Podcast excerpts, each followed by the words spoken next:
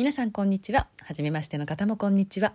この世を見える世界と見えない世界の両面から紐解く人生哲学エネルギー哲学をお伝えしています。オフローラです。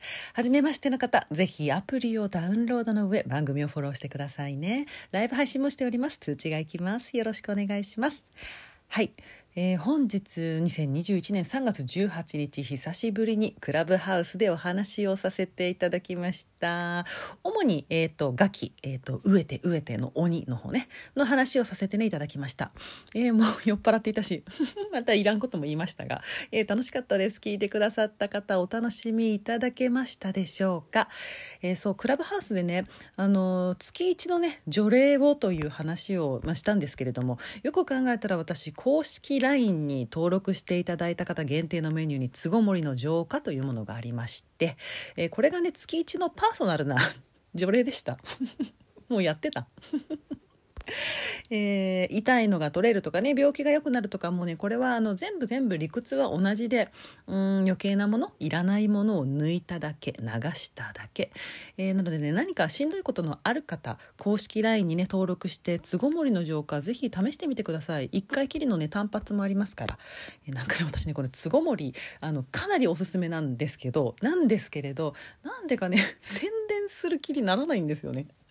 ちょっと今私がわーって話した説明じゃねよく伝わらないのがわかるんだけれどもでもなんか伝えたいって気持ちが全然全然湧かない全然湧かないのでごめんなさい。ちょっとちょっとちょっと読んでみてください。なんかそのページいろいろ書いといたので。はい。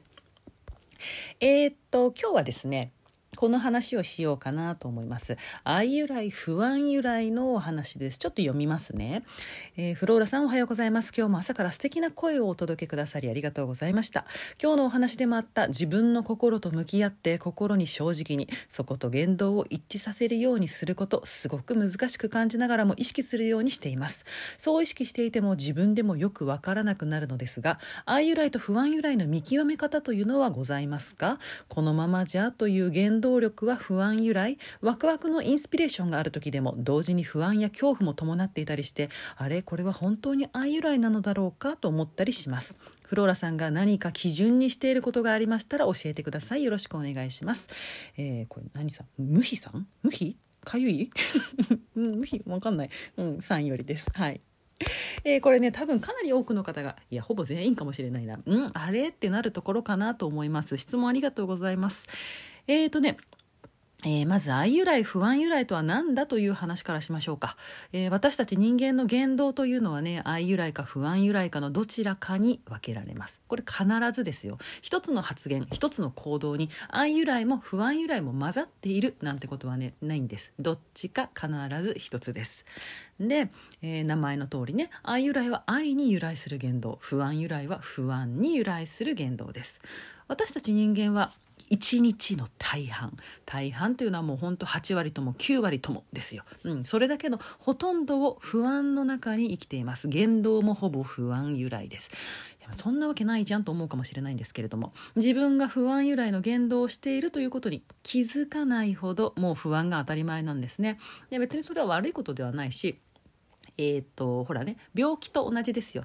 皆さん持病ってありますか、えー、私はね脳と目が弱くて目はあの緑内障なんです。なので視野が一部欠けてるんですね。でこれ治らないんですって一生。だからその欠けた部分はもう、えーと、一生見えない、うん、こんなに見えてるのにみたいな。そんでさ、えー、いいんですよいいんですよ。別に欠けてても困ってないので。生活はね普通にできます、うん、病気だけれども困ってないなら痛くないならしんどくないなら一緒に生きていくのもまあいいですよね。今肉体なんていうのは年とともにね何かしらそんなこと起きて当然ですしね、うん、他にもそうですね。うん。誰にでもそのネガティブなものまあ何て言うのかな悪霊とまでは言わないけれどさまあなんか良くないわねみたいなものついてんですよ。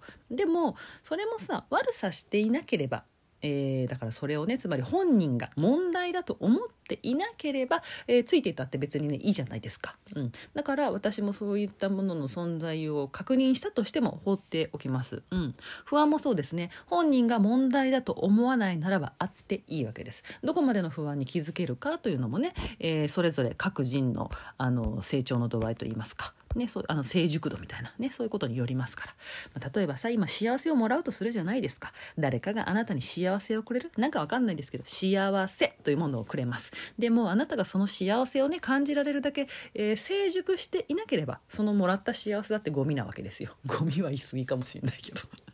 そうでもそういうこと。私たちがその不安の中にね生きているという話をね今していますよ。ついてきてますか？はい。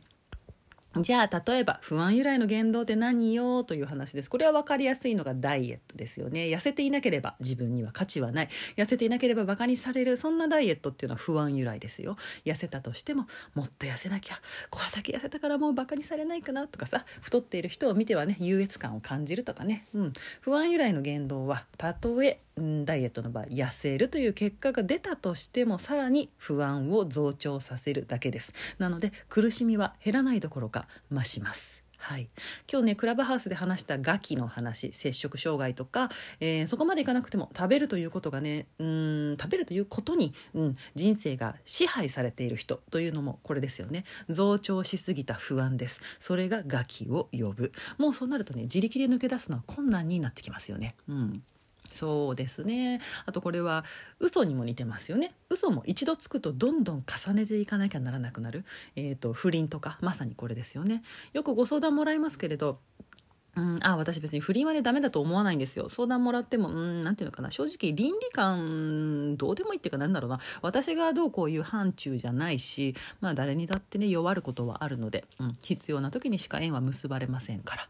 でもさそのガキも不倫も。結局ねパニックなんですよね。そう。もっと手前のところでどうにかできたらよかったけれども不安が見たくなくて止まらなかった。止まれなかった。だからそのまま、えー、ずるっと行ってしまう、うん、今日一緒にクラブハウスで話した友人はパートナーシップの専門家でそんな彼女がね以前ねインスタだったかな、えー、旦那が浮気したら彼を心配するって言ってたんですよ。うん、本当そうです。そうしなきゃならないほどの何があったの？何が起きたん言うてみ私も一緒に考えるよってことですよね。うん、なんかなその目の前の事象だけを見ると私が悪いとか私の心が弱い誰が悪い誰がかわいそうって話になるんですけど全然違いますよね。全部不安を無視したそこだけです。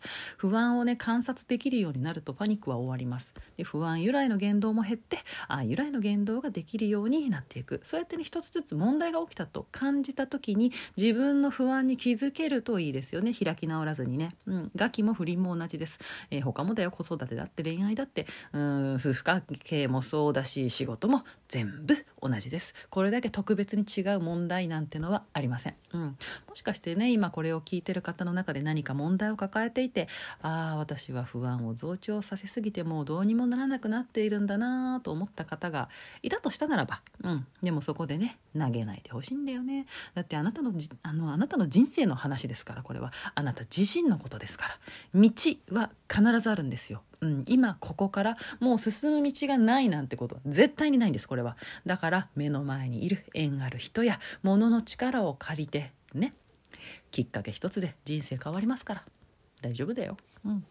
あなんかちょっとね話が長くなりましたね。